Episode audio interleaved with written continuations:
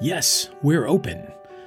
Living Faith with Needham UCC, a sermon podcast from the Congregational Church of Needham United Church of Christ, where no matter who you are or where you are on life's journey, you're invited and welcome.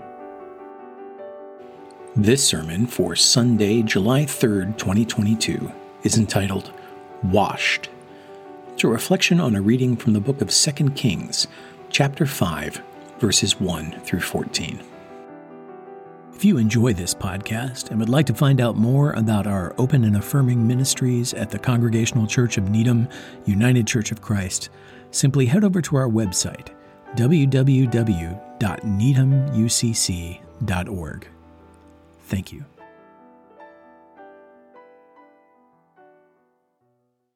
Today, our scripture reading and our sermon are rolled together.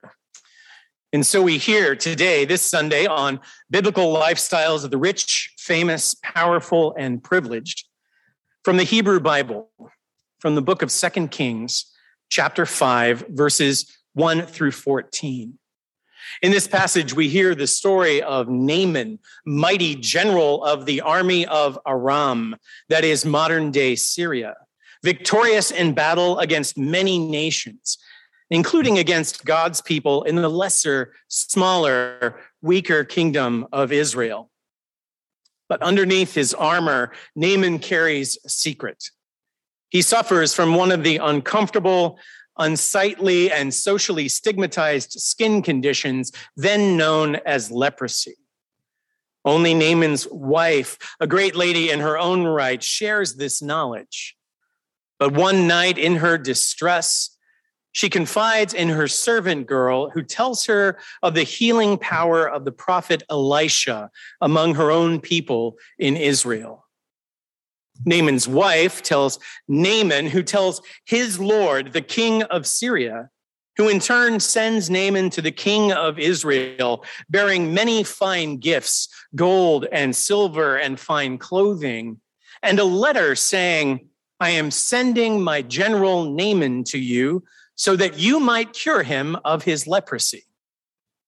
Which request sets the king of Israel trembling with fear. He's quite sure it's a trap that the king of Syria, his rival, his superior, in fact, has made this impossible request. After all, who can cure leprosy?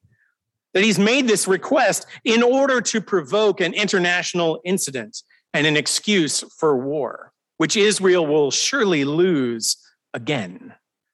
The king dramatically tears his clothing, a traditional sign of mourning and repentance in anticipation of their defeat. But when Elisha, the prophet of God, the prophet of the God of Israel, hears this, he sends word to the king to send Naaman to him at the sanctuary in Samaria. Naaman is desperate so he goes, but he's not so desperate that he isn't insulted when the prophet himself refuses to come out and meet him personally, but rather only sends a servant out to the curb with this simple instruction wash seven times in the river Jordan, and you will be healed. That's it. Naaman thinks I expected more a little hand waving, a magical incantation, some complex ritual. I definitely expected that the prophet would wait on me personally. I mean, I'm the general of the king of Syria for the God's sake, and I've come all this way to see him. Syria's got rivers, better rivers. What's so special about the Jordan? And Naaman began to make preparation to return home in a huff. But just then, his own servant spoke up, saying, My Lord, if the prophet had told you to do something difficult, you would have done it. And you have come all this way. Why not go and do as the prophet says? If it pleases my Lord, go to this Jordan River, wash, see what happens. So Naaman goes down to the Jordan he wades out into the water and immerses himself seven times, just as the prophet had told him. And at once he was cured. Simple as that? Well, kind of. Actually, not really simple at all. If this world teaches us anything, it's that almost nothing is ever as simple as that. And this story, like so many in our own lives today, is definitely not as simple as it seems on the surface. Though this may seem like a story about the rich and powerful, the movers and shakers. After all, there are generals and kings and great ladies and even mighty prophets of God, full of high drama and international intrigue. There is so much more to it beneath the surface, just out of sight.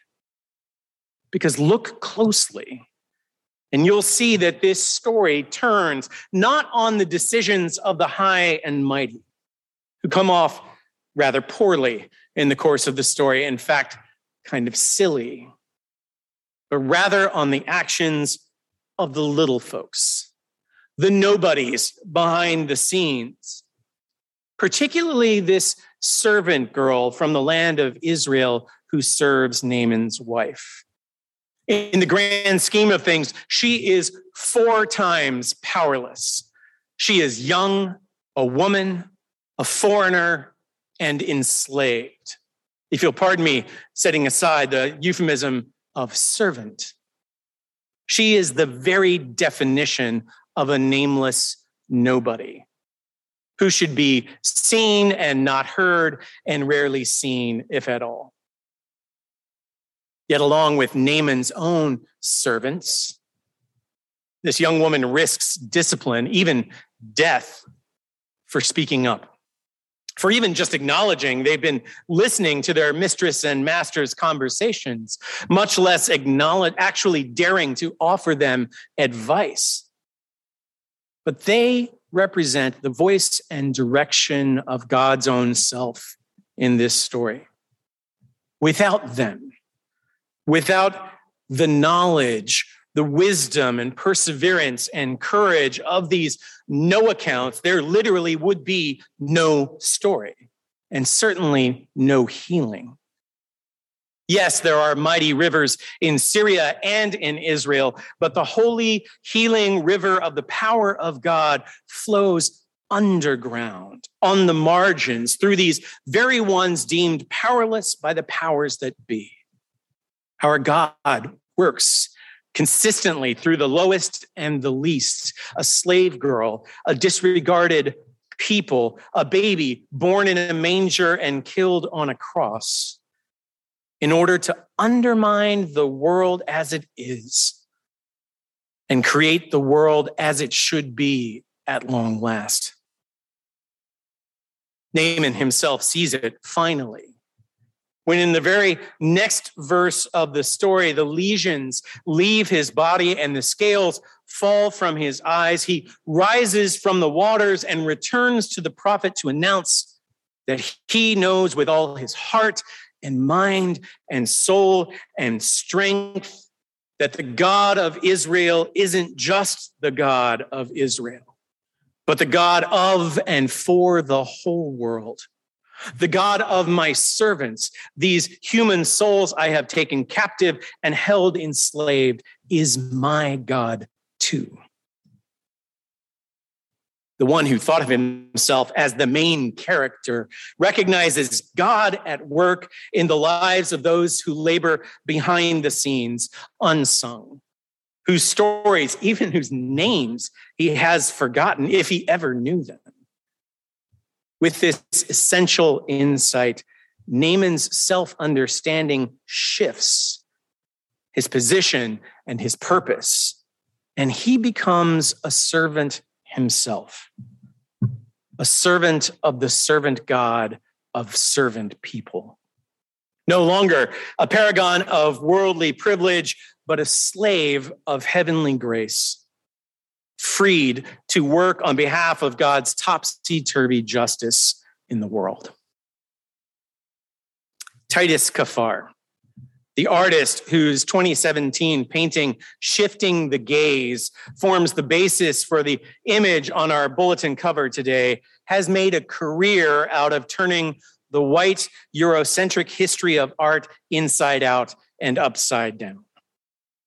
As a young man, Kaphar, who is African American, taught himself to paint by visiting art museums before going on to earn degrees from San Jose State and Yale University.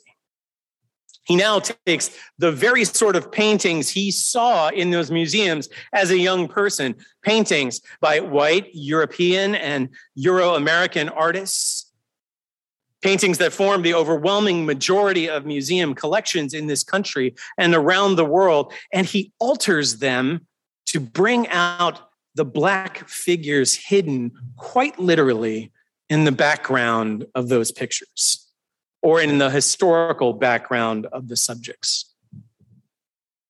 The copy of Rembrandt Peale's 1800 portrait of President Thomas Jefferson that forms the basis of Kaphar's 2014 Behind the Myth of Benevolence appears in his hands to be stripped away to reveal a portrait of Sally Hemings, a Black woman Jefferson held enslaved, raped, and impregnated. Sadly, but perhaps not unsurprisingly, this painting has some has enraged some white viewers to the degree that it has been damaged three times while on display at the National Portrait Gallery, where it now has been assigned a security guard. In shifting the gaze, the image on our bulletin cover, Kaphar painted a copy of a 20 of a 17th century family portrait by Dutch artist Frans Hals. In a startling move, Kaphar finished the painting live on stage during a TED talk. As the notes from a 2019 exhibition at the Brooklyn Museum put it, he picked up a large paintbrush and proceeded to obliterate many of the white figures in the painting with broad strokes of white paint leaving a black boy as the center of the composition. By shifting the spectator's gaze to the boy believed to be a family servant, Kaphar brings into focus individuals who are often deliberately overlooked in the historical record for reasons that include race, class, or gender. By doing so, he makes a case for the need to write new, more honest, and inclusive histories. Inspired by our scripture reading today and by Kaphar's art, my point on this Independence Day weekend is that without more honest and inclusive histories, and without the vision to see, to really see a more honest and inclusive present moment, we aren't very likely to move into a more honest and inclusive future the way we say we want to do as a nation. When we insist on whitewashing history and relegating people of color and women and queer folks and transgender folks and disabled folks and poor folks and so many othered others to the background of the straight, white, cisgendered, able bodied male story we've been taught in school? Well, as the scriptures say, 1 John 1 8, we deceive ourselves and the truth is not in us, at least not nearly as much of the truth as we need. Because, of course, American history is the history of all Americans of everyone, every soul, native and colonizer and immigrant, master and enslaved, rich and poor, who has walked this ground, breathed this air. When we treat others, any others, as merely footnotes, or sidebars or exceptional exceptions to the real story of generals and kings and senators and bishops and businessmen. Let's be honest, our story. We inevitably miss out on the power of God at work where Jesus tells us to look for it first among those the world deems lowest and least and very most least likely.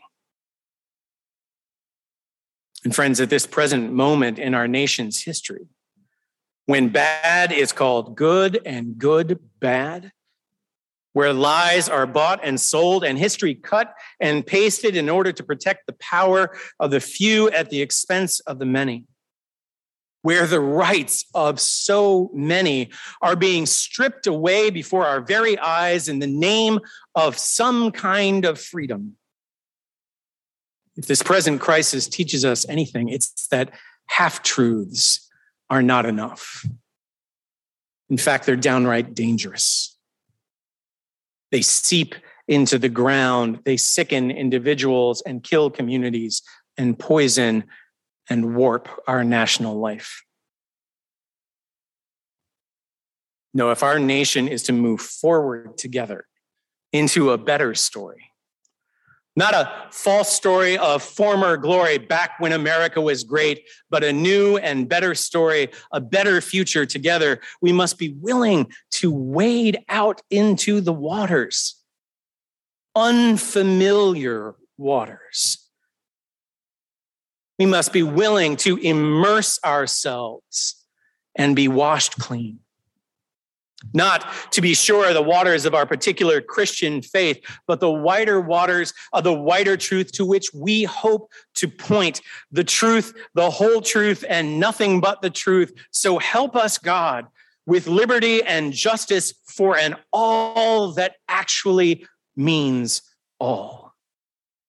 No matter how uncomfortable, unfamiliar, even painful that truth may be for us to hear we must be willing, like Naaman, to have everything we thought we knew, every privilege we've ever enjoyed, be washed, be stripped away, and stand naked and trembling before a freedom, a divine freedom that is indeed deeper and wider and larger and more graceful than we have ever imagined.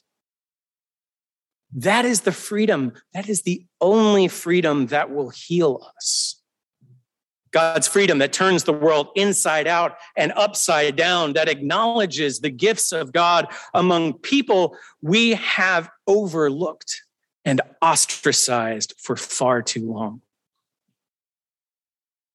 Frankly, I believe that, like Naaman, our only hope of surviving this moment with the soul of our nation intact lies in our willingness as folk who stand in proximity to power and privilege to acknowledge this painful truth, immerse ourselves in the creativity, the wisdom, the resilience, the beauty, and the unshakable joy of the very people we have treated as simply supporting characters in our own centered story. This Independence Day, God calls us to shift our gaze to move outside of ourselves and see ourselves at last, ourselves and our neighbors and our world and our God in new ways that will make us new. All of us new, all together. I pray that we find the courage to do so. And so, beloved, if you have heard a word from God preached here today, remember to give all honor and glory to our one God, Creator, Christ, and Holy Spirit. Amen.